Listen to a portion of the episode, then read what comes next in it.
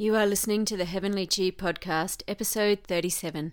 Today we're discussing the Picasso principle with our special guest, Zev Rosenberg.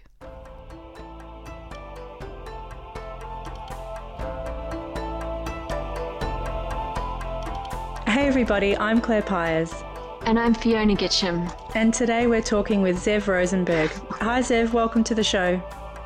Good afternoon, evening, or whatever, whatever time it is wherever you are. it's great to have you with us today. Zev Rosenberg is recognized as one of the first generation of practitioners of traditional Chinese medicine in America. Zev was a shiatsu therapist and macrobiotic counselor prior to opening his acupuncture and herbal medicine practice in 1983. Zev was one of the initiators of an acupuncture licensing law in Colorado, spearheading a drive as president of the Acupuncture Association of Colorado from 1984 to 1988 as well as being a professor chair emeritus at the Pacific College of Oriental Medicine, where he taught for 23 years. He has lectured widely around the United States and has written many articles published in all of the professional English language journals of the Oriental medical profession. Presently, he is the California Director of the Institute of Classics in East Asian Medicine, Director of the Alembics Institute, an advisory board member at the University of California in San Diego at the Integrative Health Center, and a senior researcher at the Xinglin Institute, a research organization in classical Chinese medicine. Zev is also a professor in the doctorate program in classical Chinese medicine at the Academy of Chinese Health Sciences in Oakland, California.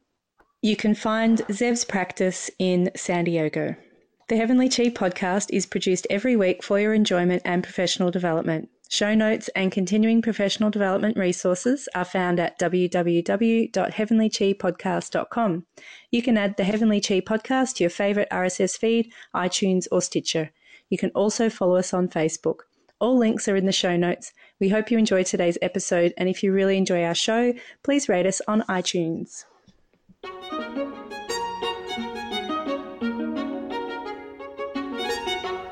So, welcome to the Heavenly Chi podcast, Zev. Thank you very much. It's wonderful to be here. It's great to have you here, and we're discussing the Picasso principle in classical Chinese medicine diagnosis, which is a wonderful title. I have to share with the listeners that was a title that Zev came up with. So, before we start, I'm wondering if you can elaborate for me on why Picasso. Are we talking about a, a particular stage in or phase in Picasso's art um, in relation to how you're going to unfold um, diagnostics for us? If uh, it's definitely not his blue period, I would, I would say you know his cubist work and what uh, he developed at this point and his particular genius at this stage was multiple perspectives looking at the same phenomenon or object in what we call reality. And uh, painters of that period, the Cubists, and also to some degree the Impressionists, were able to, were viewing the world as the mind sees it rather than how the eye necessarily sees it. So in classical Chinese medicine diagnosis, this means that there are a number of different possible perspectives to look at your patient from, or what we can call clinical gaze. It doesn't have to be just one thing, and that's one reason there are so many different styles of practice. On one hand, I want to caution it doesn't mean that anything goes. You can call a patient any pattern you want, or, you know, it's it's not an excuse for being sloppy.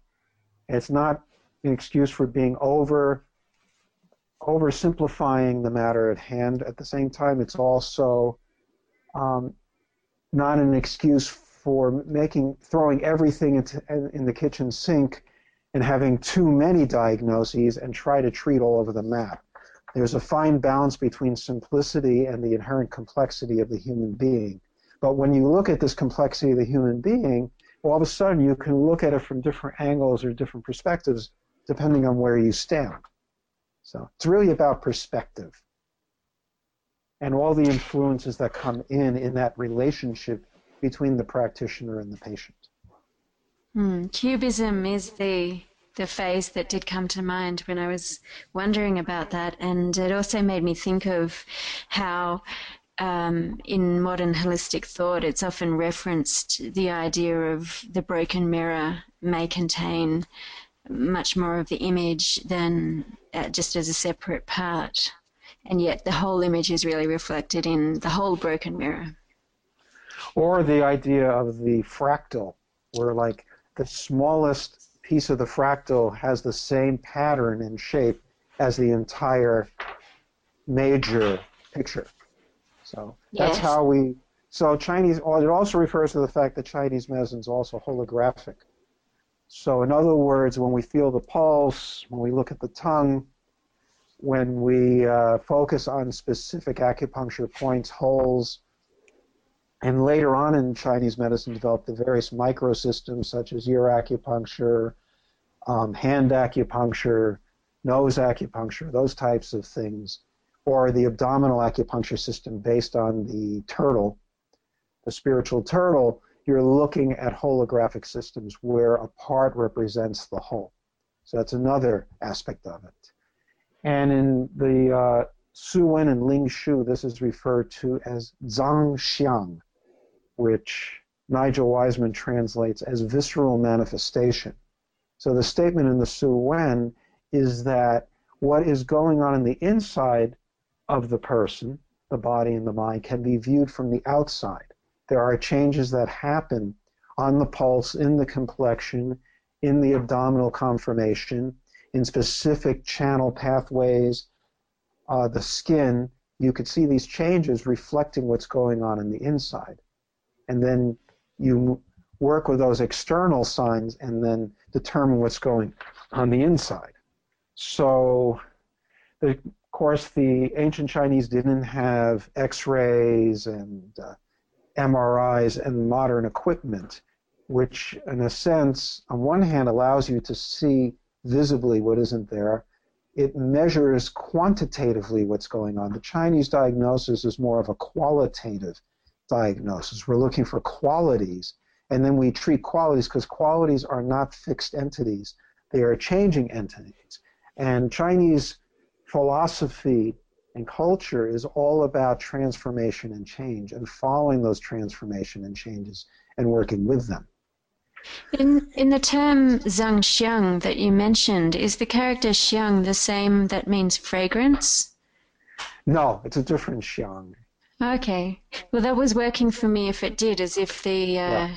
the information about the person was kind of wafting out of them in all these ways.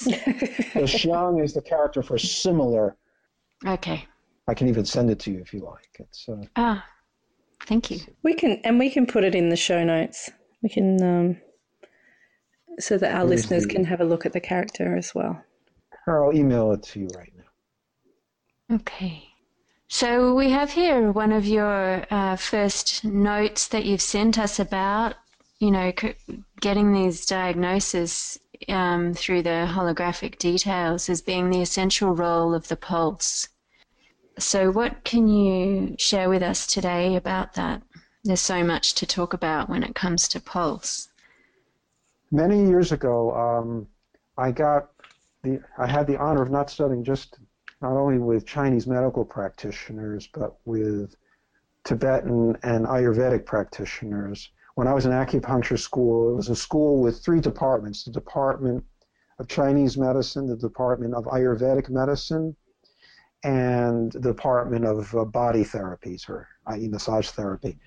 And so we had classes with Dr. Vasant Lad, who now is the head of the Ayurvedic Institute many years later. And I remember something he said, he said that when you feeling the pulse, you're holding the life of the patient in your hands. That's their life. It's the pulse of life. It's something moving, and it's truly holographic in that it reveals the entire condition of the person in front of you.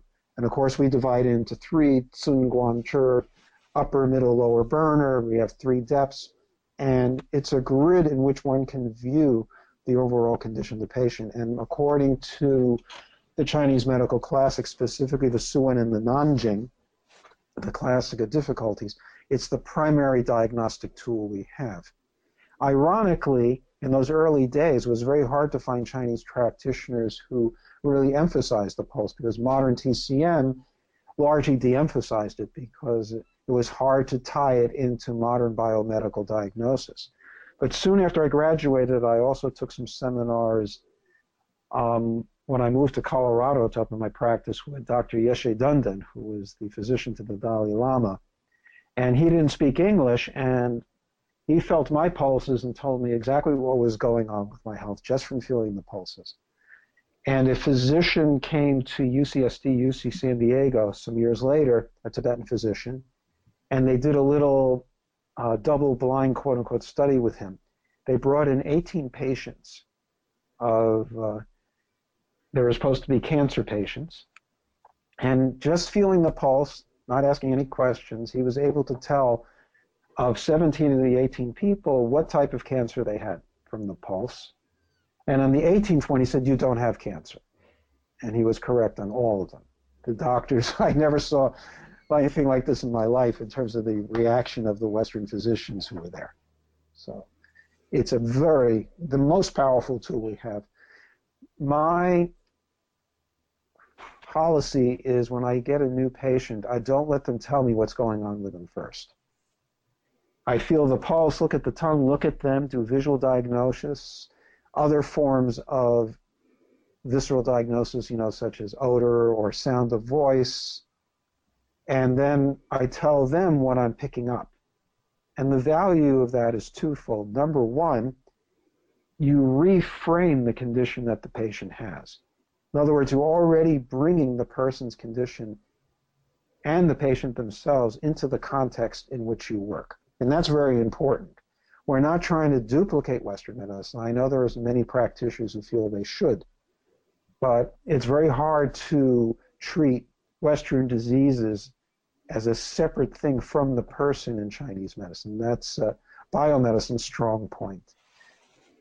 But once you reframe it, and also once you feed back to the person through the pulse what's going on with them, and that's not just physiological, it could be emotional, or even spiritual in the sense of the person's life direction and their ease of mind, so forth.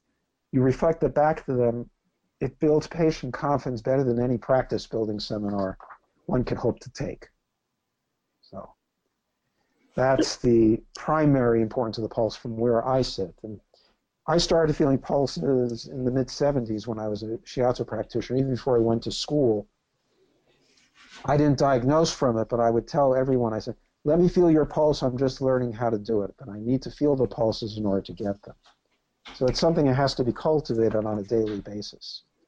You know, I can totally agree with that. And I worked for about five or six years after I graduated in a, a real hippie town with a healing center where I not only did acupuncture, but I also did totally different sessions of shamanic healing where I would just put hands on, take the pulse, and I had to um, make sure the reception staff told people not to start talking to me when they walked mm-hmm. in because I'd have to say shh shh shh shh shh. Right, right, right, right. I'm so sorry. I want to let you talk, but I just actually want to feel everything first. And you know, just the amount you could deliver half an hour's worth of talking to someone just from taking the pulse. And I think that's really important. We've in several episodes of the podcast, our guests have touched on, you know, the some of the challenges students have with Pulse, or sometimes also the that a practitioner may not feel confident to head towards the Pulse as a source of information. So I think it's just really important. I agree that everyone just touches pulses and starts to speak to the person about what they feel, even just in the Shen. Well, in the education as it presently stands, um, you have a number of problems. The first is that most people teaching in our Chinese medicine schools in the West, at least, don't have enough pulse skills themselves to give it over because it is a process teaching pulse of transmission. It's not just studying the texts, it's also, you know, confirming, working with a teacher, you know, when you do acupuncture, seeing how pulses change as you do the treatment, you need all this type of confirmation. And there are many practitioners who just, you know, it's amazed me. This is for many years now, saying, oh, the pulse isn't important, it's too subjective. In my opinion, it's a cop out because people feel embarrassed about using these um, primitive methods, you know. Like we're locked into this thing that has to be a technological read in order for it to be modern enough as far as diagnostic, diagnostics.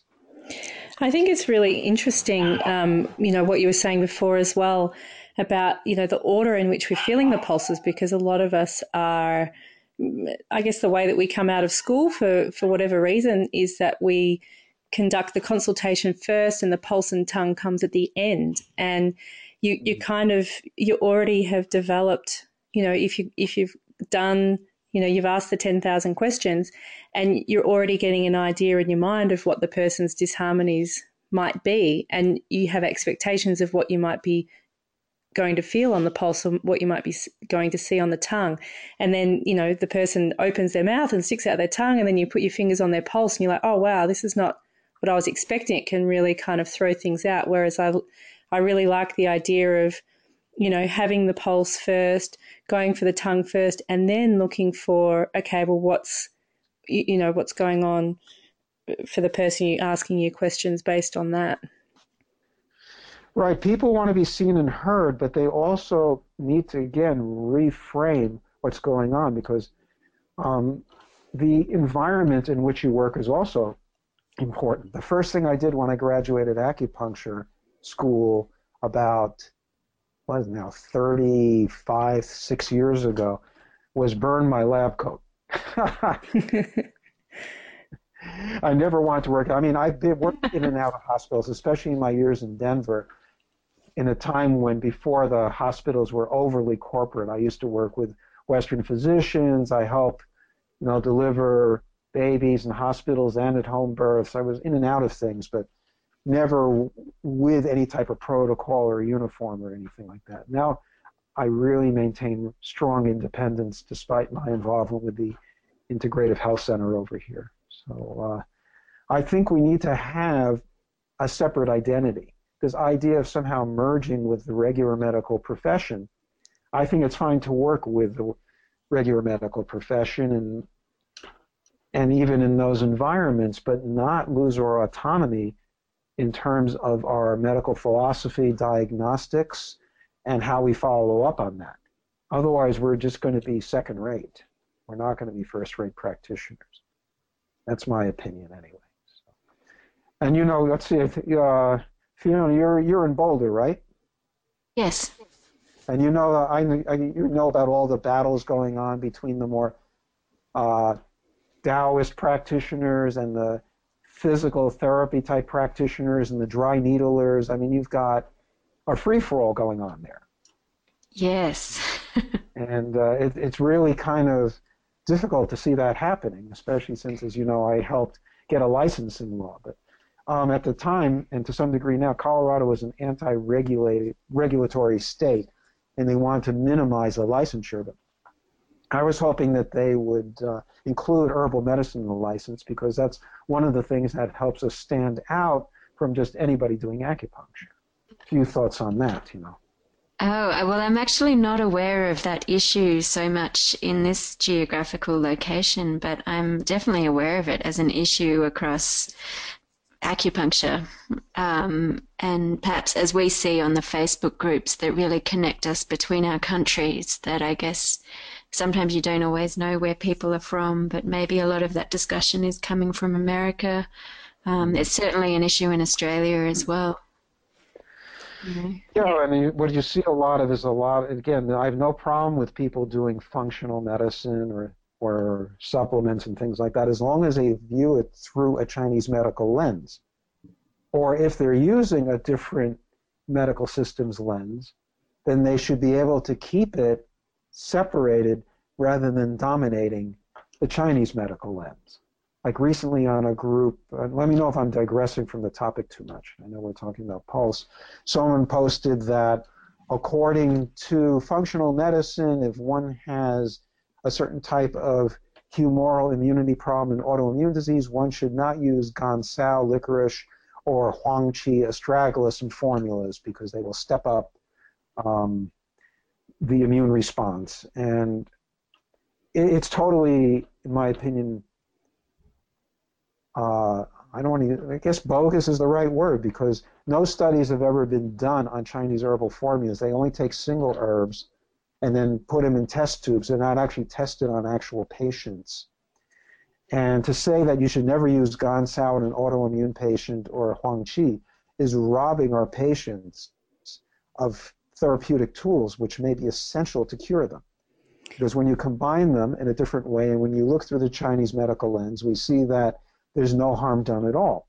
Or Dongui, for example. There are a lot of people who fall, uh, falsely consider Dongui to be quote unquote estrogenic. There's no uh, phytoestrogens in Dongui. And it's just really a supposition because in some places it's called the woman's ginseng. So you shouldn't use it in breast cancer patients or women who are on uh, aromatase inhibitors. And if you look in China at the hospital system where they have TCM oncological hospitals, they're the records of one uh, TCM oncologist who has given 85,000 herbal prescriptions to women with breast cancer. And out of those formulas, 45% of those women, which is probably 35 to 40,000 formulas, have Dongui. You would think that if after writing tens of thousands of formulas, Dongui is causing any problem for women with breast cancer, they would have noted it in an environment like that, right? So we don't have that clinical backup for some of these opinions that are scaring people off the use of herbal medicine. And I think a lot of these opinions are coming from people who, you know, they're not they're not herbalists or they're not coming from you know practitioners who have experience. They're coming from researchers in the laboratory or people who are outside of the world of Chinese medicine. And right.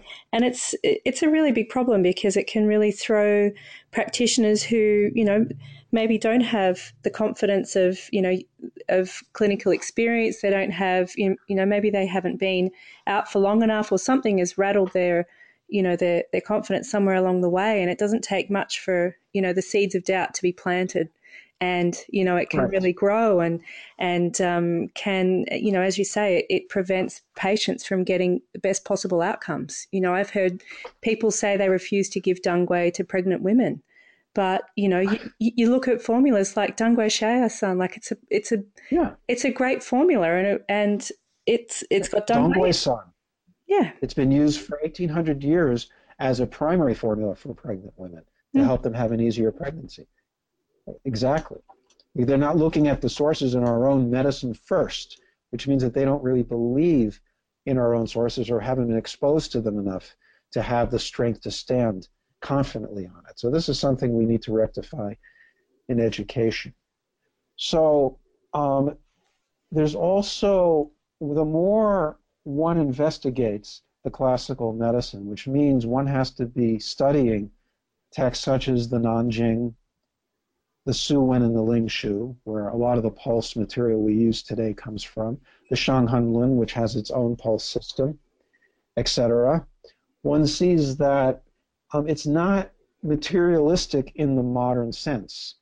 It's not, again, looking for measurements. I mean, how much chi does a person have in their body? How many ounces or pounds, right? We don't measure chi, but chi is an essential phenomena of Chinese medicine. And we're reading the state of the chi. And when we're talking about xue or blood, it's different than the Western blood It's qualitatively different. It's not exactly the same thing.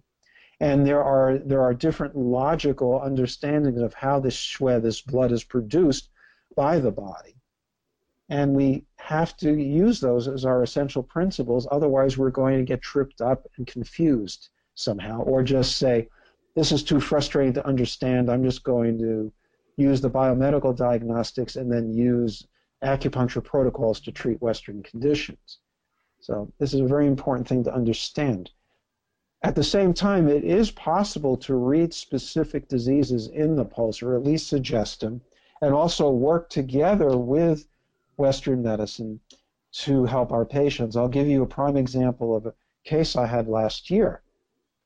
This is a woman in her 50s who came to see me. She had moved down from Los Angeles a year before to San Diego, and she said that since she moved here, She's been very depressed and um, has no energy. And she knows it's not because she's in San Diego, because she doesn't feel any different when she goes back to LA to be with her friends. So she wanted me to read her pulses and see what was going on with her. And so I, I felt her pulses, looked at her, and palpated her ab- abdomen a little bit. And I said to her, on your left side, the left chair position, the third position, is like a ball of rubber bands. It's expanded, hard, and irregular. I said, there's something going on in your lower abdomen or in your kidney, and you need to get it checked right away. So she did, and they found out that she had a cancerous tumor on her kidney and that she had it removed just in time to save her life. Now, that type of thing doesn't, of course, happen every day in the clinic, but you also do have the ability to read on such irregularities in physiology as well, feeling the pulse. So, how do we do that?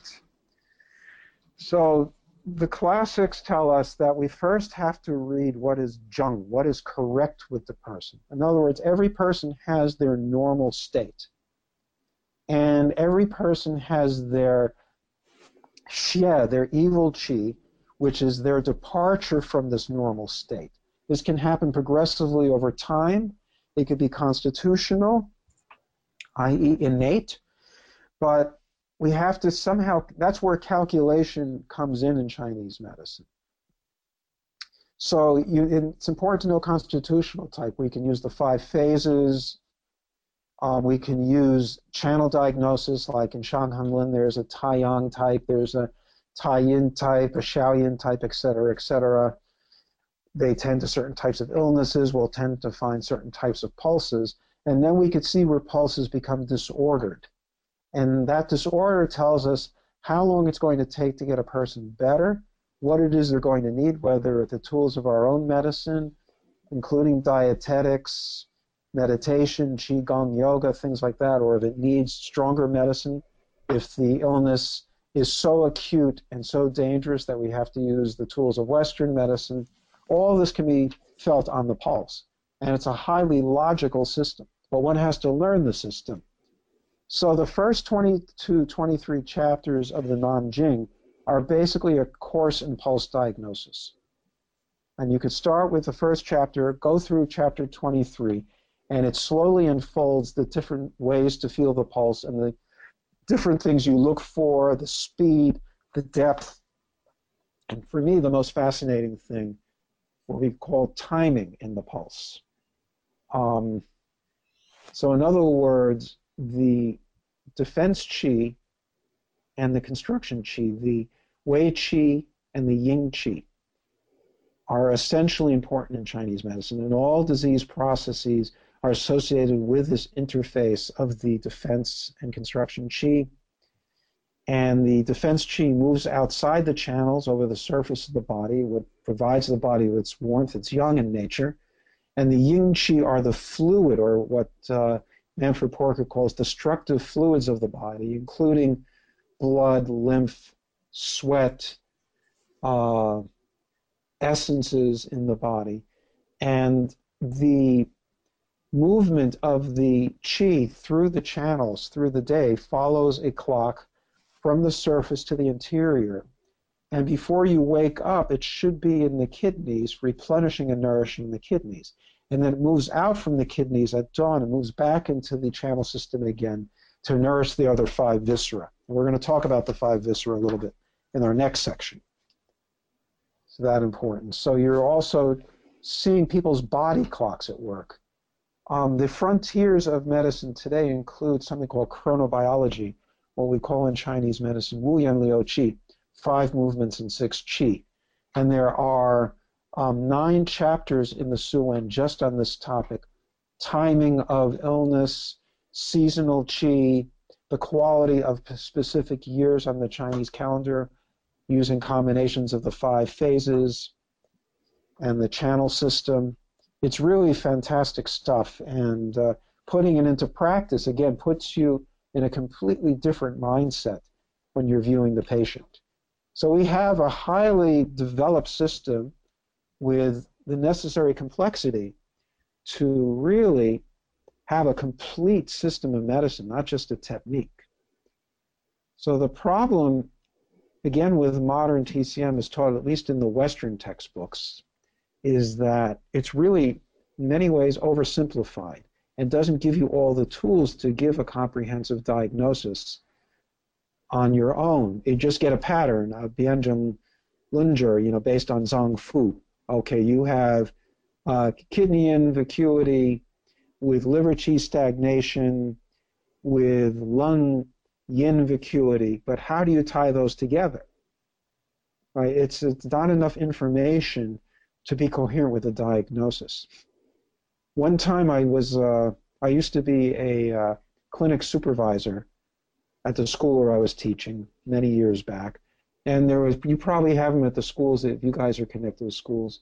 There are patients who just go for acupuncture every week, and they uh, see different supervisors and different students every week. And so this one person, uh, I was given their file was like really thick, and for three years they saw a different practitioner and a different supervisor every week, and every week they had a different Zang Fu diagnosis, a different formula, and different points. Mm-hmm. It was like, wow, how can you go from this to this to this to this to this? This is where things get a little bit too out of hand, a little too perspectivist, so to speak. So you really have to wonder how much do people really believe in the diagnosis that they're making? And how watertight is it? And how inclusive is it? You know, uh, I used to joke with the students when I hear the term chief complaint, I reach for my gun. I was paraphrasing uh, Mao Zedong. That was one of his famous sayings. When I hear the word uh, uh, revolution, I reach for my gun. so uh, don't talk to me about your chief complaint. That's too reductionist.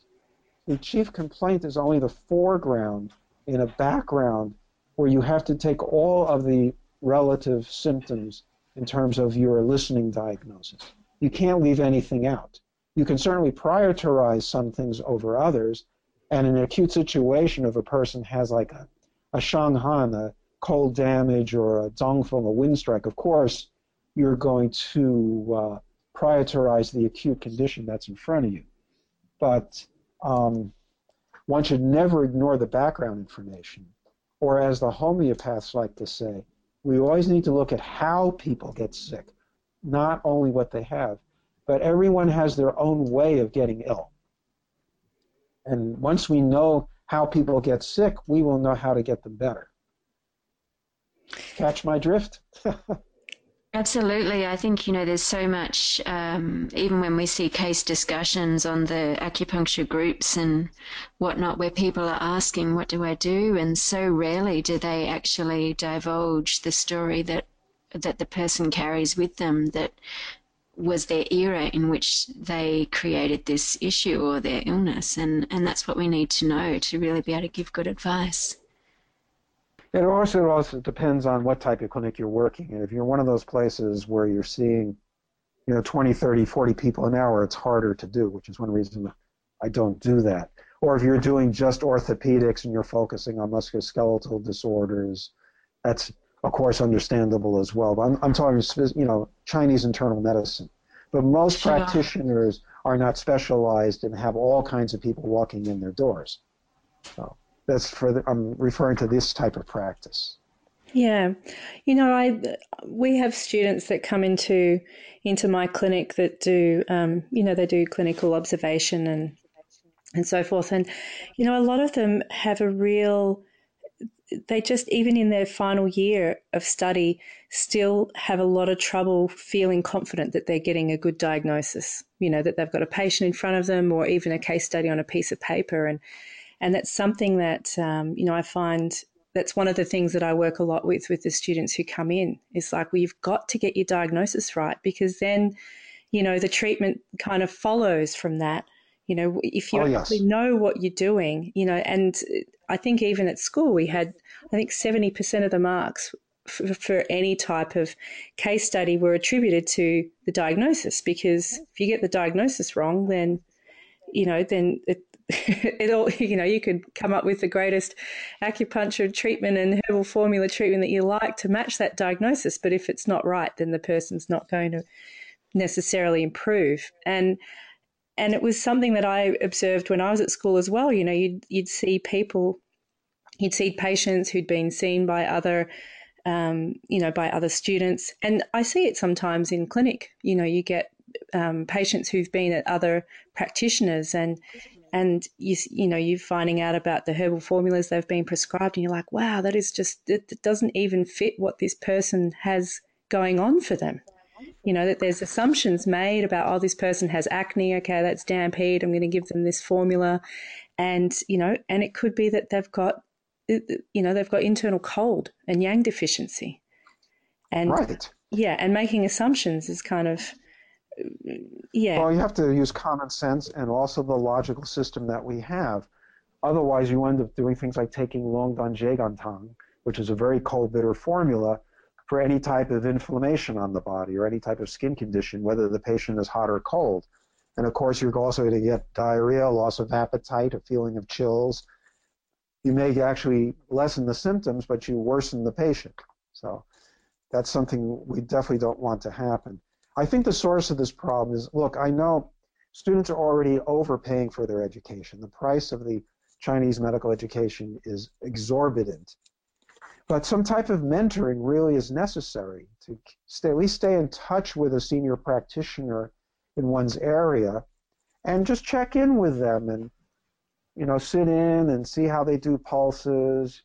Um, we need more of that because once out of the schools, if people don't have that confidence, I mean, you'll get some of it by seeing your patients get better, but you still need to ground yourself in something. The two things you need are a continuing relationship with senior practitioners, number one, and number two, you need to keep studying. And you need to keep studying the stuff that you didn't get in the schools mostly, which are the classical texts, which are now in good translations. Medicine's also a culture. It's not just a technique. It's not just a uh, a praxis. It's there's a whole mindset. It's how you think. You know, medicine is a way of viewing the world. It's based in Chinese philosophy. Western medicine is a way of viewing the world. It's based on, to a large degree, Newtonian physics view of the world. I mean, I'm really generalizing there, but uh, we are already living in the West, growing up in the West, immersed in a Western point of view. And in terms of the medicine itself, you could just Google any Western medical condition and find a ton of material on it. But if you don't know Chinese language, you can't access all the material that's in Chinese, like one of those studies I just mentioned on using Dongwei in breast cancer treatment in mainland Chinese hospitals. You don't even know it's there. And if you don't uh, study, you know, medical Chinese language, at least basic medical Chinese, and if you don't study the classical texts, um, you're just not going to get it because you the Chinese language itself has a built-in logic in the characters. You know, just like the character for qi, which is like a steaming pot of rice, so to speak, and the steam coming up and dispersing as one understanding of qi. Just understanding, just studying qi alone will get you a lot of benefit. It doesn't have to be an all or nothing thing. Just beginning that study just immersing oneself little by little in it pays huge dividends that pay back a hundred, a thousandfold when you practice. So in other words, and no no offense to Giovanni, he's a friend of mine, but you know, put down the Giovanni books and start opening up some of the classical books. You've got enough, you know, learned enough of that in school. Now it's time to go to the real stuff behind it, the source for those books, those textbooks. The textbooks are fine. I mean, we need textbooks in the schools, but we have to go beyond them and learn the operating system of Chinese medicine, which is not taught in the schools. We don't learn the operating system. We're not taught really how yin and yang works. We're not really taught how five phases works, except unless you're in a five phase school. You don't really learn what defense qi is, construction qi, yin wei. We don't learn about ministerial fire and sovereign fire in the heart. We don't learn the theories of Li Dong Yuan and Zhu Dan Xi, which help us understand how autoimmune disease develops. We need these theories to practice the complicated uh, patients that we see now. Otherwise, there's only one textbook on autoimmune disease in English that I know of at the present time for mainland China. And there's another one that's harder to find on lupus. And both of them are really biomedically influenced. And they both use huge formulas with a lot of cold, bitter ingredients that Americans would be, find it very difficult to digest. In fact, there are even many of these formulas very toxic and harmful to the body. And they, they're based on a biomedical understanding of the body and looking at all autoimmune diseases being when being as a warm disease. And it's just mm-hmm. not true. And I, I've never seen it presented in that way. So if you don't even have the material, there's very few people teaching how to treat autoimmune disease in the West now. And I'm not trying to wave my own banner because I don't want to overdo teaching the subject, but autoimmune disease is one of the specialties in what I teach. So, well, we need more people teaching it.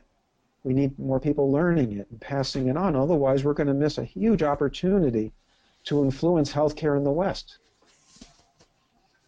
Well, yeah, because autoimmune diseases are becoming, you know, they're becoming so common. There's so many, so many patients who have Hashimoto's disease and lupus right. and um, you know, Crohn's disease. It's like it's it's something that factors into so many of your patients' presentations, regardless of what type of clinic. You know, even if you're even if you're doing a fertility practice, or even if it's a musculoskeletal oh, practice oh, yeah. that you have, like you're going to have patients with autoimmune conditions. It's going to affect the type of you know treatment that you're going to give their sore back or their sore knee or their sore neck. Oh yeah, and you know, one symptom leads to another. You start to find what's underneath. And then there's more going on, and sometimes those underlying conditions reinforce the musculoskeletal issues as well. Definitely. Mm. Um, there's a great uh, teacher practitioner who's based now in Beijing. She's moving back to Canada next year. You may want to interview her. Her name is Suzanne Robidoux and she teaches a system of Jing Fang of Shanghan Lun Jingui based herbal medicine and a system of acupuncture called Yuan Qi acupuncture. And when I met her a few years ago, I was recovering for a knee injury and it was 90 to 95% better at the time. So the rest of the cure is to strengthen your heart qi and work on your Shaoyin channel. And you know what? She was right. Because when I started paying attention to that more and working on that, the other 5% got better. It was quite amazing. That last bit holding me back from feeling pain in the knee and full function was based on Shaoyin and heart. So it was, you know, it's quite amazing to take things a little bit further than just the surface, you know, going beneath the surface. Mm, I mean, I think we're definitely taught to focus on the root and not the branch, but depending on even your your own life experience and um, your own experience with illness and healing yourself, um, your idea of what is the root can also be quite a deep rabbit hole that just continues and continues to deepen. Well, when I have basically, I'll, I'll, I'll share my own story because it's part of medicine, and our own stories are very important. You know, healing the healer, so to speak. Know, mm. I never be up to this point.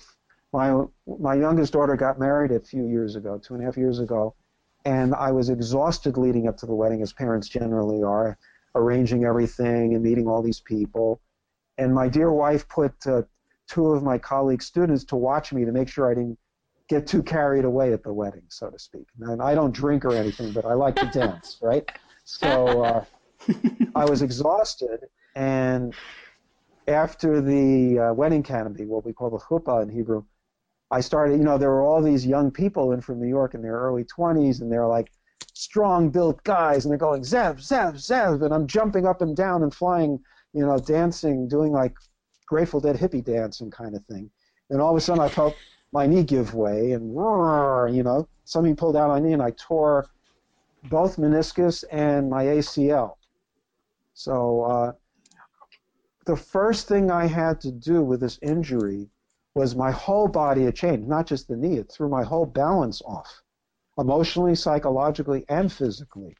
I read one of Elisabeth Rochat de la Vallée's books on the Wu Zhi, the five minds, the five spirits of the body, and I had to re-inhabit my body and bring it back into, you could say, like a, I don't know if etheric is a good word or not, but let's say an image of what a healthy functioning body would be. That's the first thing I had to do was mindfulness, look at the particular channels that were affected, start working on that both emotionally, psychologically, and with acupuncture. Then my wife gave me special yoga poses to do. I had the only surgery in my life, microsurgery, to repair the meniscus. I did not repair the ACL. And then started physical therapy, which is a much more physical method, of course. And over, it took some time, but I got myself back to almost full functioning. But it was an inner outer process. It wasn't just, okay, do what you got to do to the knee like on the machine. Even something like that type of injury has tremendous emotional, psychological, and spiritual effects and has to be dealt with on that level as well if you really want a complete cure. So, mm. even as you point out, with musculoskeletal illnesses, that's the case. Yeah, well, so many symptoms. If we're to talk about the the problems just on the symptom layer, I mean, they're all usually forms of inflammation. And inflammation is something that in our English speaking culture we identify as belonging to the physical, to the body. But I don't think you can have inflammation without having something inflamed in the spirit, soul, mind, heart, emotions. And they all have, you know, every physical representation of this ha- or manifestation of this has its story that the heart understands. And of course, the heart is the source of fire, the sovereign fire in the mm, body.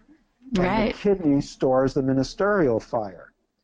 So what happens is that one of the biggest mistakes practitioners make in our field, and I put in almost every lecture I do, inflammation is not necessarily evil heat.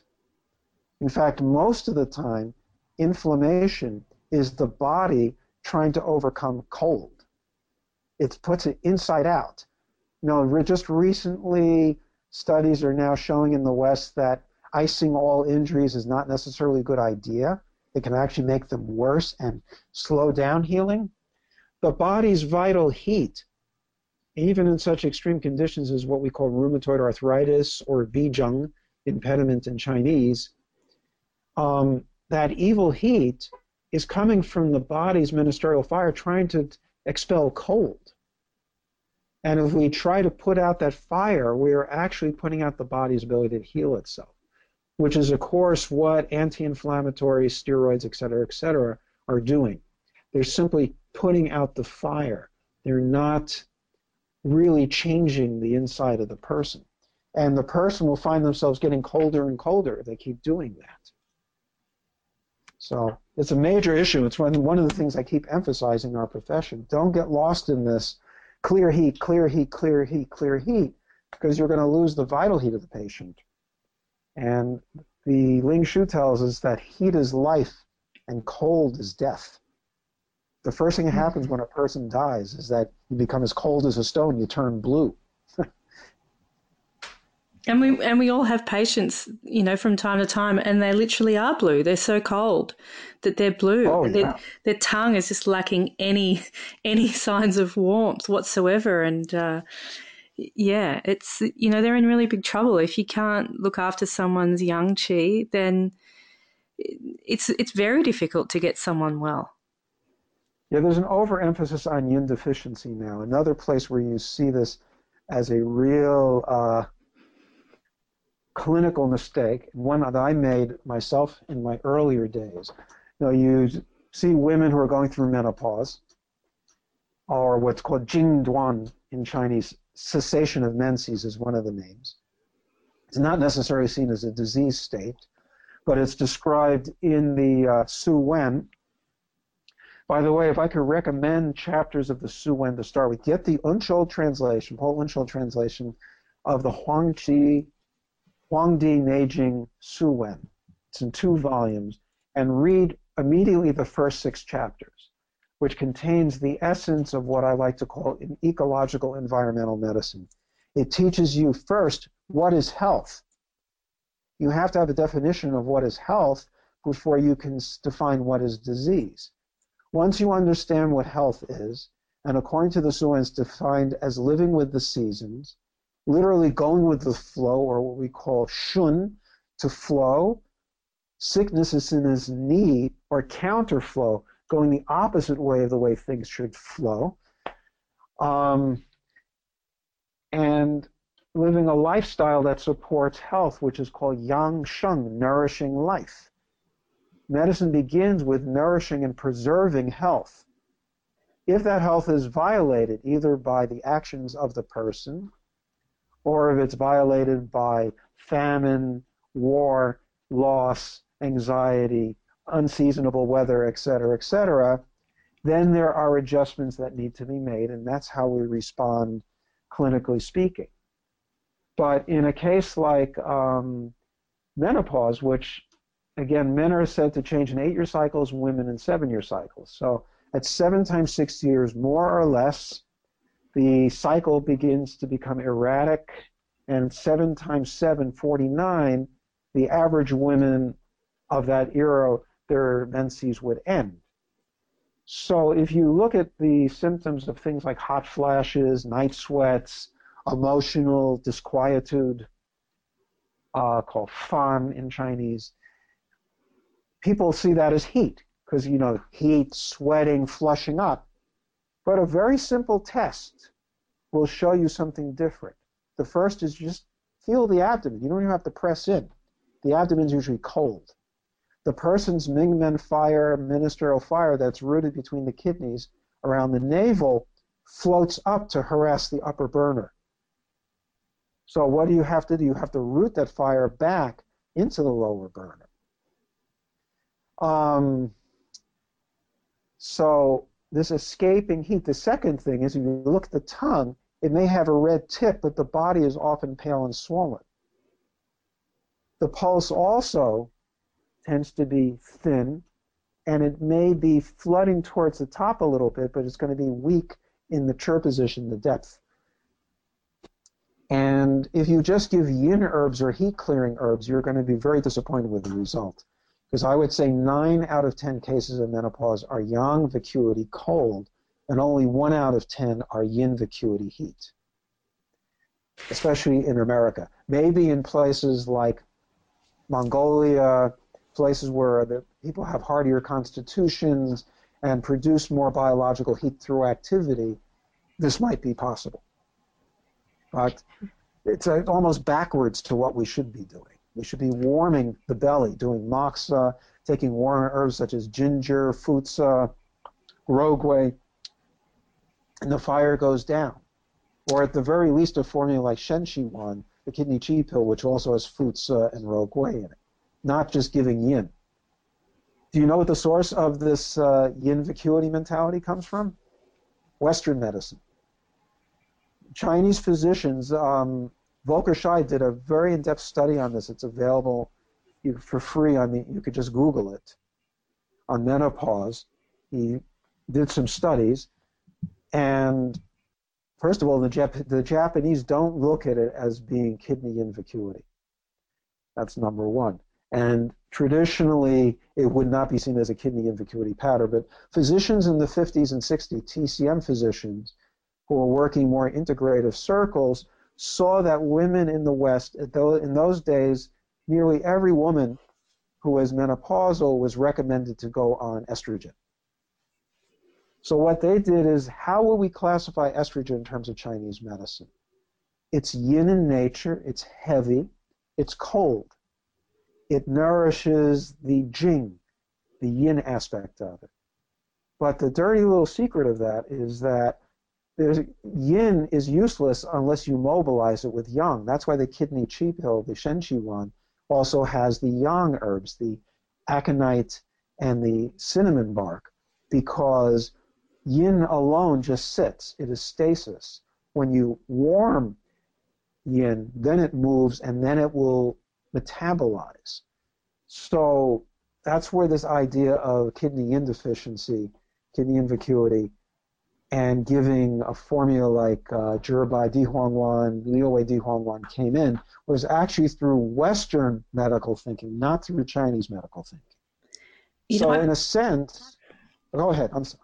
Oh, I was going to say, yeah, I feel uh, I find it really interesting because, you know, I mean that's still happening in you know in conventional medicine that women who hit menopause are given estrogen, but from a functional medicine point of view, a lot of the integrative medical doctors are actually prescribing progesterone for menopausal women, which which is warmer, yeah, yeah. warmer than estrogen, which is interesting. It fits it fits more with the approach that we tend to take. I mean, the the women that I see here in Melbourne, you know, a lot of them have um, a lot of them have blood deficiency and or yang deficiency as their underlying as their underlying presentation. You know, I think you, the redness that I see in people's tongues, I think, comes from a lot of self-medicating with coffee. um, but, yeah, you're um, taking that ministerial fire up to the brain. Yeah.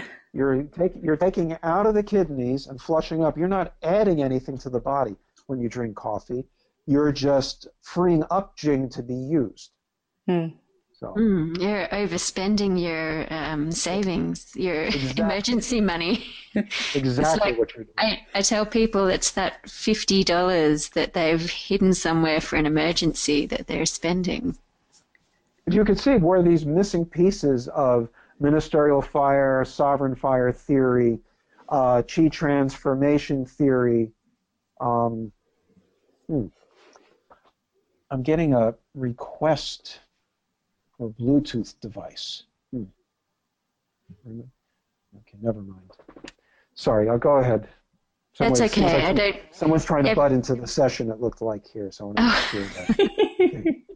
It's it's because you're saying everything that we've been longing to hear about the yang and the yin and the menopause. Mm-hmm. You know, I really appreciate that you could fill in as well the background details of it, how it came to be, you know, the the catchphrase that menopause is yin deficiency because that's what all of the teachers taught me in the um, first half of the 2000 decade. Um, so yeah, I mean, I've figured that out during my practice in this time and working with people who've, same with Claire, taught us how to rescue the yang and how important it is, and that cold in the belly all the time. It's pretty much, you know, it's so many cases. And oh yeah, um, well, I'm there's really, uh, when you study the history of modern Chinese medicine, there's a very couple of very good books. The one of the best ones is called Neither Horse Nor Donkey, and it's done by a, a Chinese uh, medical anthropologist, Sean Lei, his name is, and he points out that what that Chi- TCM, what we call TCM, is already integrated medicine. It was designed to complement Western medicine and make Western medicine, biomedicine, the primary form of diagnosis, and then break Western diseases into Zang Fu patterns. And that's why it doesn't really go past that, and that's why it seems to be based in many ways on Western medical thinking. But what many Western practitioners are figuring out is that it really doesn't go far enough, and that is explaining a lot of the new interest in functional medicine because people want to have more depth, they want to have more knowledge but they have not been taught that there is that depth of knowledge in the Chinese tradition.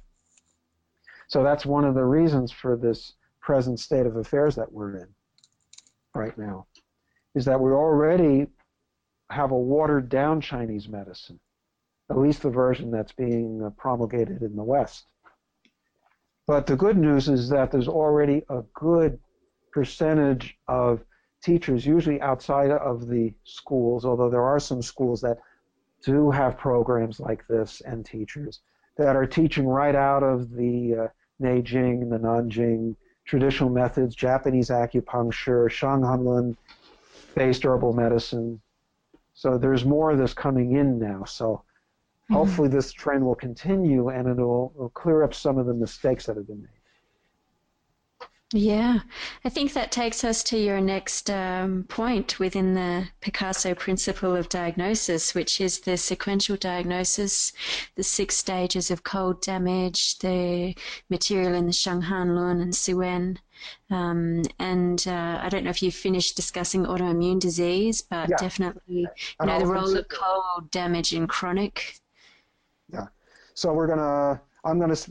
I'm gonna tie it together in this section now. Um, there are basically two types of diagnosis in in classical Chinese medicine. The first one you could say is synchronous or ganying, which means that you're harmonizing with the season, the time of day, the particular chi of the year, um, these factors. Whereas sequential diagnosis is tracing an actual condition from, in a point in time. So you can move backwards and forwards on this particular um, grid. So you, every illness has an origin point. Sometimes you can't read that. It's called Bing Yin, disease origin. And then you have a prognosis or Zheng Ho, which is how you're going to see the illness develop if it isn't, you know, treated. So what Zhang Zhongjing put together in the Shanghan Lun and the Jingui Yaolue was a six-channel based system based on Su Wen 31, Su Wen chapter 31, on how illness progresses from an exterior state into the interior. It is easiest to get rid of an illness in its early stages. We all know that. So educating our patients to know when they first get a chill or when their throat is scratchy or when their nose starts to run or when they have difficult urination, or their bowel movement changes, or their skin starts to itch, all these more quote unquote superficial symptoms, if you check them in early stage, these are all aspects of what we call Taiyang disease in the Shanghan Lun. This is the most exterior stage of illness. And with simple formulas, usually based on guizhitang, cinnamon twig decoction, or simple acupuncture moxibustion, which is described in the Shanghan Lun itself, you can avert a long-term disease process. I have an old friend who's a homeopath, and he used to say that uh, you get sick when you're not paying attention. I think that's really true.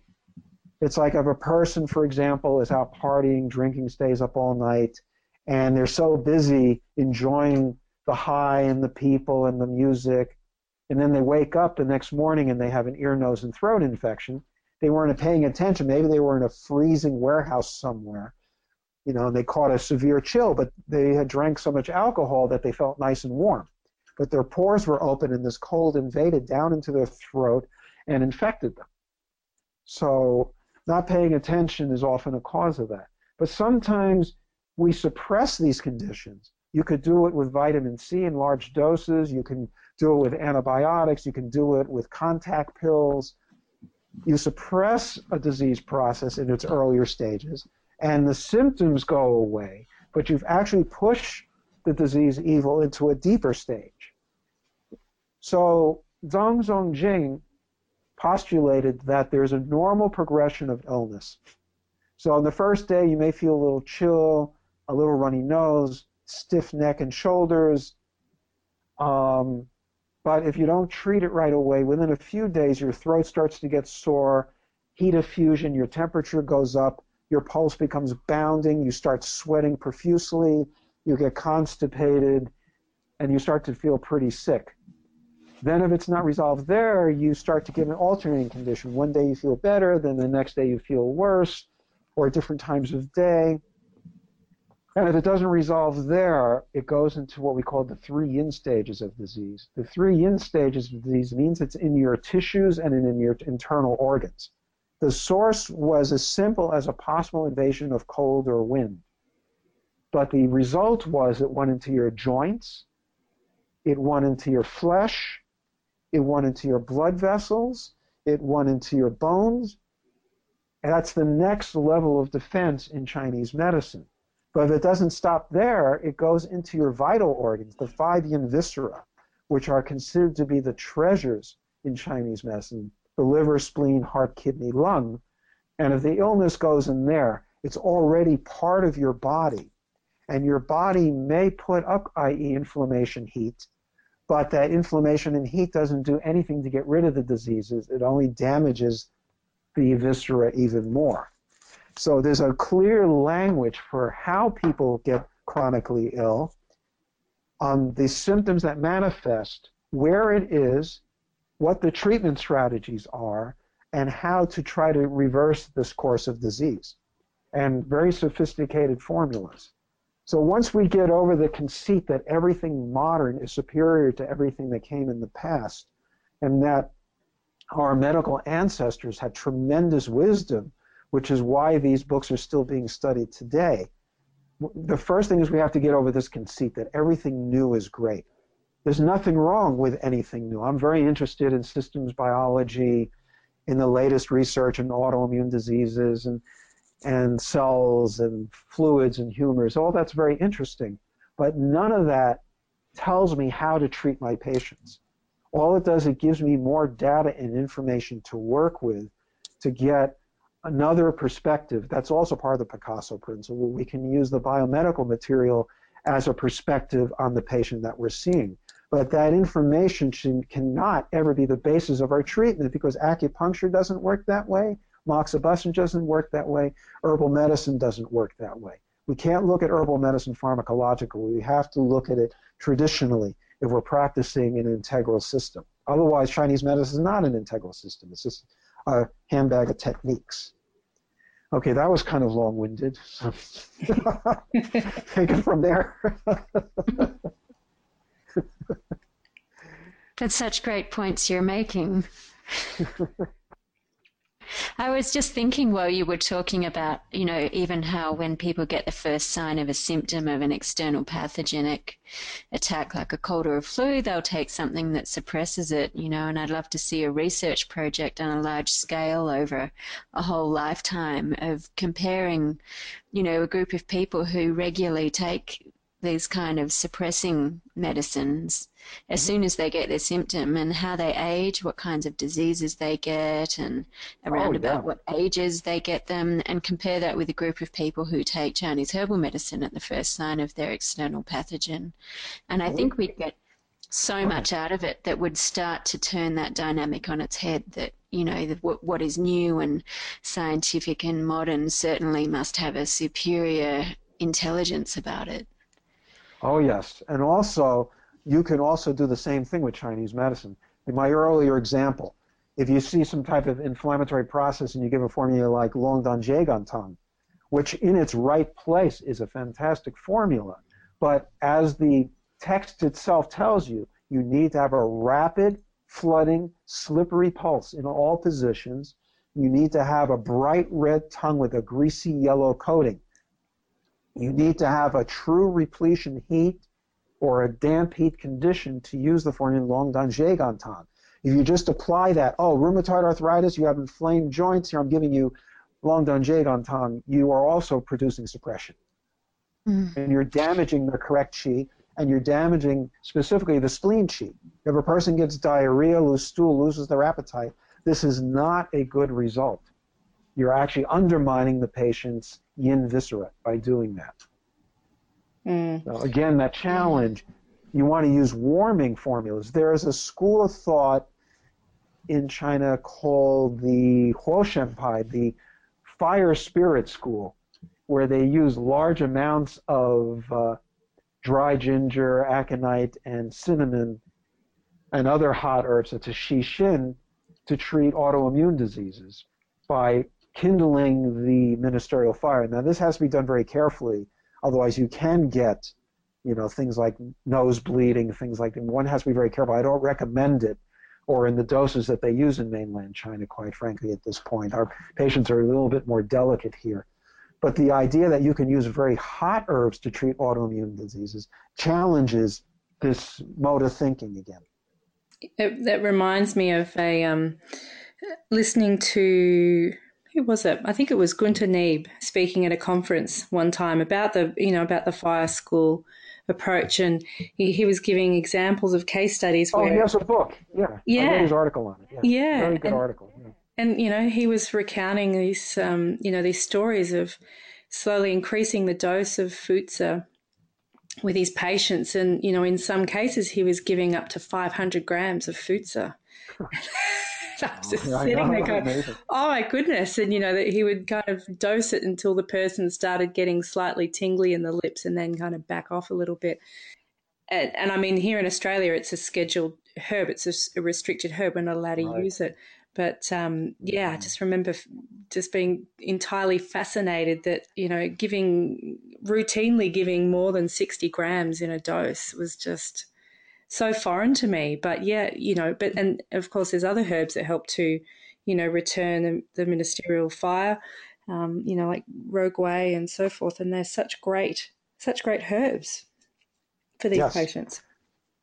I tend to have a more gradual gentle approach. And also, as you know, many of our patients in the West are already taking very strong toxic medicines, mm. and you can't just stop them.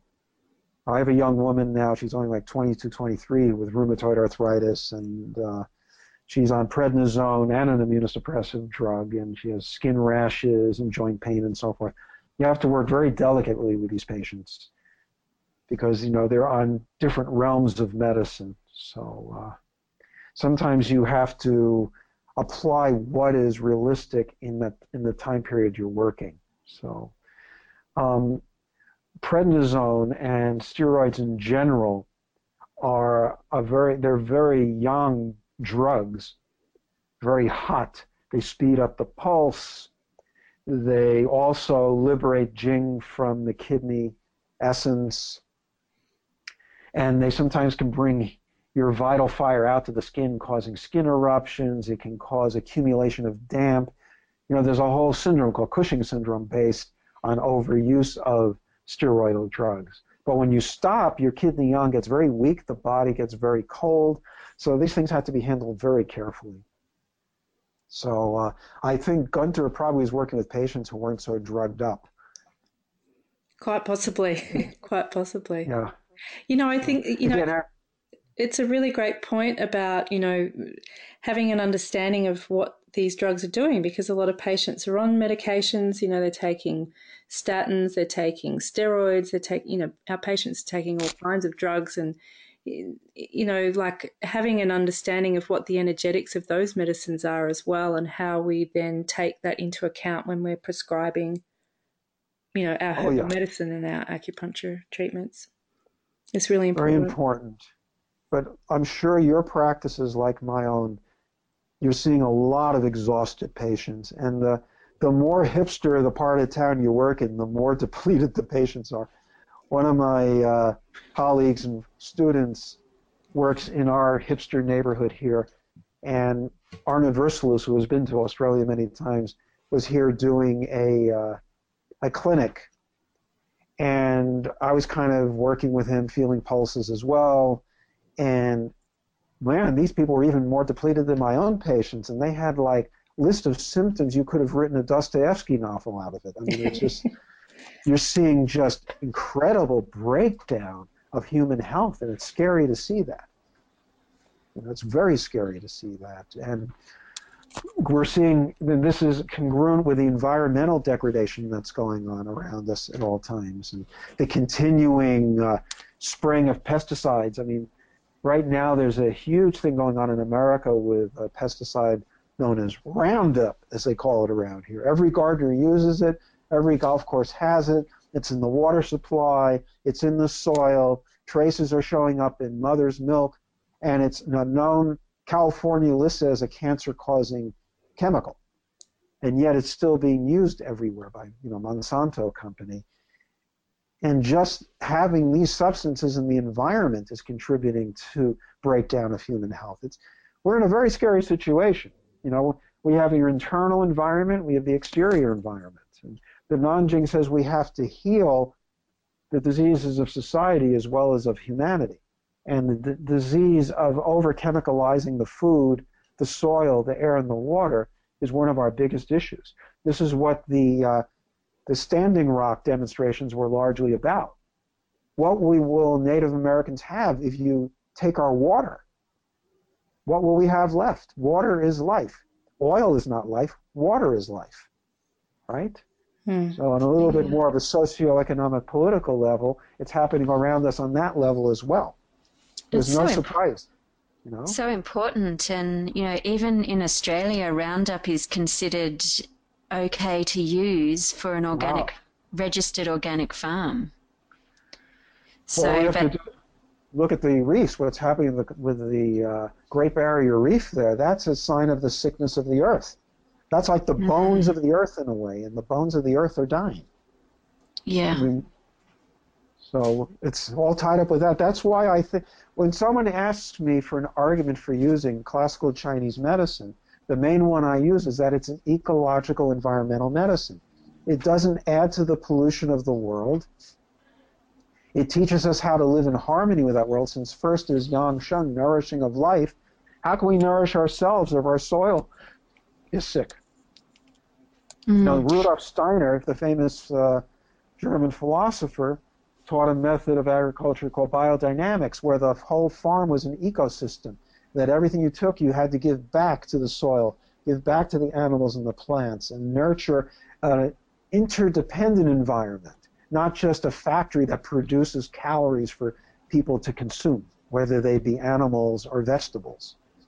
Right? We yeah. need to change our mode of thinking completely. I really feel that the, you know, to have a future longevity of healing for the planet and, and human beings and our whole relationship, we need a really good network between Chinese medicine practitioners and permaculture or biodynamic oh. farmers and to work, you know, together. I always think that's such the ultimate combination because even as herbalists, we're relying on farmers, you know, and we yes. need to have that connection as as um, people who give nutritional advice to understand what's the relevance and what's the depth of relevance in the health of the soil. Well, we're having an herbal conference in New York in March from the Shennan Herbal Society and I'm speaking on it. Suzanne Weisen, uh, Sharon Weizenbaum is speaking on it. Uh, Eric Brand, who has been one of our great sources for finding clean Chinese herbs in China. He's been all over the country. He knows the business like no one else I know from the West. And also, uh, herb growers from uh, New York and other states were starting to grow Chinese herbs in America organically. So that's a very important trend and movement as well because uh, you know native practitioners throughout the history of Chinese medicine had their hands dirty. They were working with the soil, working with the plants, making their own herb medicines. You know, it, Chinese medicine has become very urbanized to a large degree, especially in mainland China today.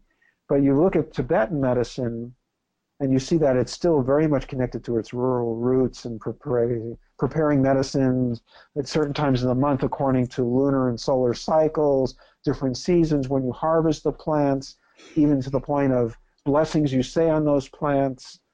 It's, it's alchemical. It's fantastic because herbal medicine is also alchemical.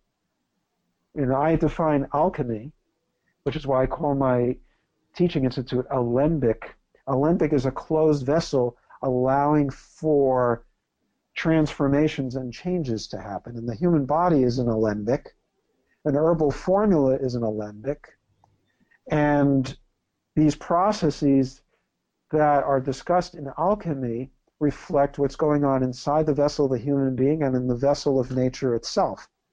So you have all this incredible, profound areas of study and involvement in the field that they don't teach in the schools much anymore. It's too bad. We should be teaching pharmacists to run farm to herbal pharmacies. We should be teaching translators to translate texts. We should be teaching people to do research in those texts. We should be teaching people how to grow the herbs and farm the herbs. We should be teaching people how to make, you know, acupuncture needles and devices. And there's so many levels of involvement. We're, we're like a captive profession in so many ways. Well, you know, like we have to open up our minds, open up our view of life, and make change. Not just say, "Oh, we want to be like everybody else in the Western medical world."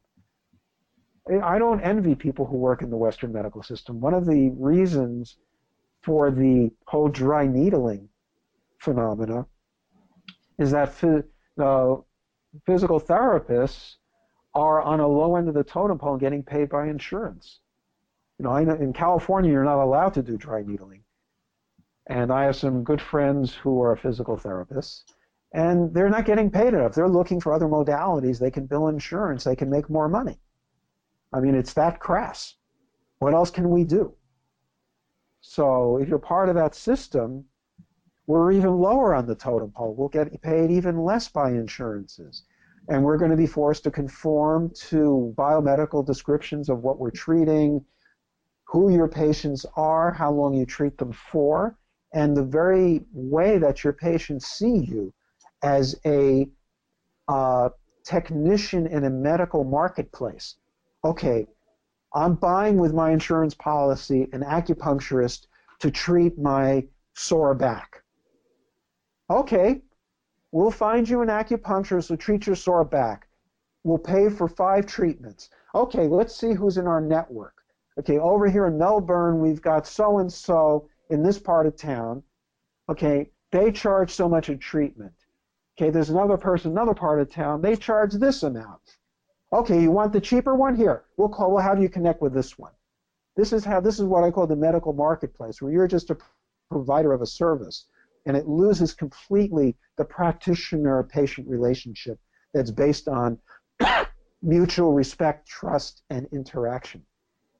So that's a whole other part of the thing that we're looking at here. Yeah, you know, and I think, um, I mean, the system in America is definitely way more complex than it is in Australia. People just, I'm sure can, it is. Yeah, yeah pe- people can just see whoever, whoever they like, and the insurance will, you know, give them almost nothing, but they get almost nothing regardless of who they see. you don't have to be in, in network. You know, you get seventeen dollars towards your consultation. Um, mm-hmm. But but yeah, you know, I think you know, as far as all of the you know the dry needling stuff goes, like it's really, in a lot of ways, you know, I know a few physiotherapists, which I think is similar to a, a, a PT in in the states, you know, where they yeah. they just kind of feel like they're you know they're seeing these people who are in pain and you know they're following their processes that they learned at school and they're seeing people three times a week for you know, for weeks and months and they're not really getting better and they're looking for tools that are going to help, you know, help them to get their patients better. You know, I think they're, they're, they're just trying to get better results for their patients as well. But it's kind of, you know, there's a whole bunch of stuff that they don't even know that they don't know about acupuncture and, and oh I, yeah i guess that's where you know where it comes into play where you've got people who are using a tool and they don't understand what, what it is that they're doing with that tool. Even though they, you know, well, they, for a lot of people, they're getting they're getting good results from, you know, relief of pain and so forth. Well, they're looking at the rest of us in this field as being we're metaphysical, we're woo-woo, and we're making all this mystical stuff up, and you know, it's like what I call a very Eurocentric arrogant materialistic science point of view. You know, science, according to medical anthropologists such as Nathan Sivin, every culture has science. It may not be as technologically um, advanced as, say, Western modern culture is in terms of its tools, but certainly it has tools you know, the Chinese were way ahead of their time with technologies and all sorts of things from gunpowder to shipbuilding to agriculture to production of liquors, et cetera, et cetera. Very advanced culture, all the way back to the Han Dynasty, and was highly urbanized by the Ming Dynasty. We're not talking, you know, quote unquote primitives here. We're talking very sophisticated cultures and science it's just that it's a science based on yin and yang, five phases, principles, and application to viewing the world in a very particular way. So it's the arrogance of the Western thinker who can't see anything beyond the technical aspects that they've been taught. It's what I call, uh, paraphrasing Rudyard Kipling's "The White Man's Burden," that you know European Anglo culture is the most advanced culture on the planet. Therefore, everybody else should bow down to it and defer to it. Yeah, we like acupuncture, but you got to practice it our way. We'll tell you what the what's allowed and what's not, et cetera, et cetera. You know what I'm saying? Sure. So, at the risk of being metaphysical and, um, you know, holographic, let's do some time travel to talk about time and the importance of time in Chinese medicine. Earlier in the conversation, when you, we were talking about the six stages of cold damage, you mentioned there were two types or ways of practicing, and one of them had to do with time and synchronicity um, yes. and also being you know the way we move along the timeline or the grid you called it of the pathogenesis yeah. of someone and their spirit um, let's talk about time in chinese medicine time is the secret of chinese medicine um, there was a very good editorial in the new york times a couple of years ago i have to dig it up again talking about how it was called January is the cruelest month. I was talking about SAD. Uh, um, how, does that translate out? SAD. Uh, Seasonal you know, affective, affective disorder. disorder. Thank you. Yeah, yeah, I forgot that for a second. And how our clocks respond to changes in light, the position of the sun in the sky, the length of the day, the circling of the moon, and how we have our own inner sun and moon and cycles um, in in Su Wen 3, it says that the yang qi is like the sun of the body and it's centered in the heart, and that that sun has to be strong to warm the body and fire the body. So there are all these complex cycles that occur that are discussed in the Su Wen in great detail. And there's various applications of them in other texts. The Shanghan Lun also talks about how certain illnesses, depending on the channel, the six channels, will resolve at different types of day, excuse me, different times of day, will occur, recur, go away, come back. There's a periodicity to disease. So that's sequential diagnosis. Um, but there's also the simple idea of bringing the human being into harmony with the present condition. That's why we have systems that have horary points, or balancing five phase cycles, seasonal cycles. We have what's called host chi, guest chi. Host chi means normal seasonal chi in the region where you live. So a normal winter, say in Boulder, Colorado, will tend to be you know, a high of 41 degrees, a low of 17 Fahrenheit. You'll have fluctuations where it could get to the 60s or down well below zero as you've just experienced recently, but those tend to be relatively anomalous. But some years, there'll be unusually warm winters, and we're seeing, of course, more and more unusual warming due to the climate change phenomenon, which also affects everyone's health. And you'll have anomalously cold years. You'll also have the phenomena where the autumn or the summer will last too long and winter begins late. So we say then that the guest chi, which is the autumn chi, overrides the host chi. And therefore you get a long autumn and a shorter winter. But it's also possible that the host chi is so strong that it gets cold much too early, let's say October, and it may stay cold all the way into May or June. So you can have these variances on the seasons which can have catastrophic effects to human health. I've kept journals now with a colleague of mine in Colorado, Don Hayes, for 35 years or more. And what I've concluded through my own study and research is that about a week before there's a relatively major weather change, weather changes in Southern California, of course, a lot less dramatic than in Boulder, Colorado, or I assume to some degree in Melbourne. It's also Mediterranean, but it has more of a winter, I think, than uh, San Diego does. Is that when there's weather changes, which are, I call this Chinese medicine thermodynamics in my upcoming book, where there are changes in wind direction, humidity, air pressure, and climatic air masses that we call high or low pressure, yin or yang air masses, that it will affect the human bio regime and will the body will try to respond to that change and if it can't respond effectively you'll get symptoms of chill and cold digestive upset joint pain in other words human beings are like plants or animals like when a cold winter is coming, animals know to grow thicker coats on them. How do they know that? There are these biological clocks at work that know, even before the weather changes, that the body needs to respond by putting a thicker coat of hair on it. Or ants, in very cold, before very cold winters hit, you'll see them very actively storing food earlier than they normally would. You could see this in the cycles of animals, insects, and plants. It's quite amazing. It's a form of intelligence in nature. We think intelligence is just something that's inside the brain.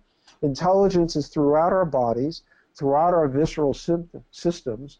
The Chinese attribute intelligence not just to the brain, but to the liver, heart, spleen, kidney, and lung.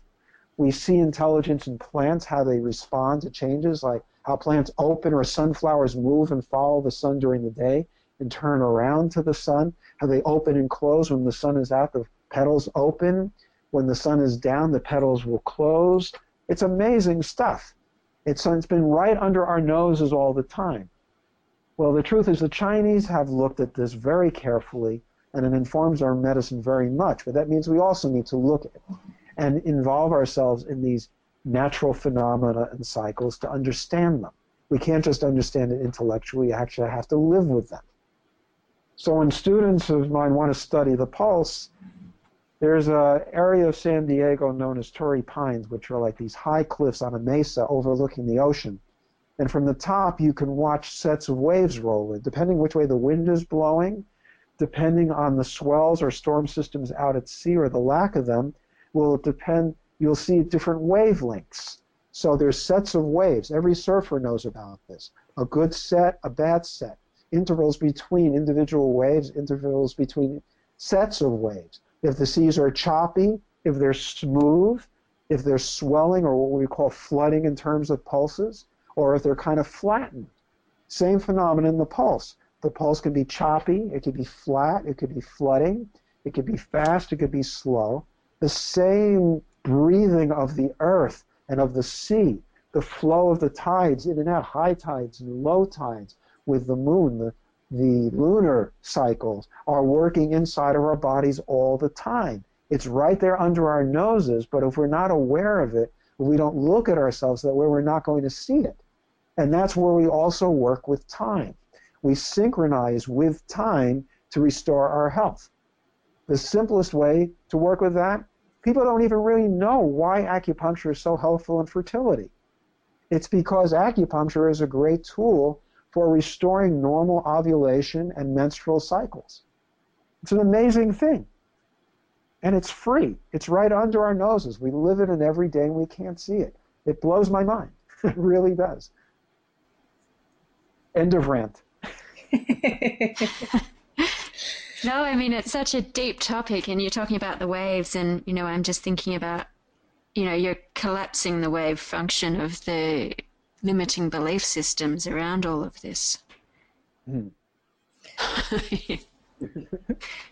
you know, I was thinking about what you were saying about guest host chair, and I wonder if we might have some um, some Melbourne-based listeners who can shed some insight on this. But we have we have crazy weather here all the time. Um, it's it's one of those things that we're we're famous for in Melbourne. The, you know, there's a saying: if you don't like the weather, then just wait 15 minutes. Um, I've heard that. Yes. Yeah. Not like Sydney. No, no. And we have, you know, yesterday, for example, it was like cold and raining in the morning, like maybe it was about 15 degrees and raining. So we're in summer. Um, and then you know like it was almost like someone flicked a switch the rain stopped the sun came out and then it was like you know almost 30 degrees in the afternoon and yeah, so you need uh, it's like san francisco is sometimes i think yeah yeah and so there's a lot of you know people need to have a lot of resilience against changes oh. in in weather and changes in humidity and so forth because it's you know, when, and a lot of people suffer with diseases when they come to Melbourne that they've never experienced before in their life. Right. You know, we have a lot of problems with like hay fever and allergies and. Right, right. Um, I heard about that. Yeah. So I guess. San Diego is more like Perth, I think, on the west coast. More, it's a little bit more of a stable climate here. But any relatively subtle change here makes people sick. It's very interesting. So whether it's subtle or more dramatic, like where you are, but of course, when the changes happen the same day, Boulder can be like that as well. You can you can go from a very hot sunny afternoon and then you get a thunderstorm that drops 30 degrees and you get really chilled. It's very similar in that sense. Mm. Yeah, Claire, I, I, have actually heard they say the same thing here, so I didn't manage to escape it at all. well, you'll be well versed, like your body is at least accustomed to being able to deal with it. I know, I'm cultivating chi from the novelty at this point.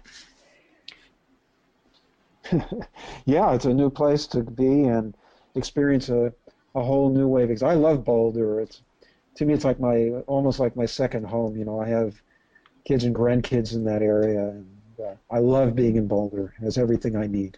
You know, the mountains, the water, the vegan restaurants, the yoga studios, the great bookstores.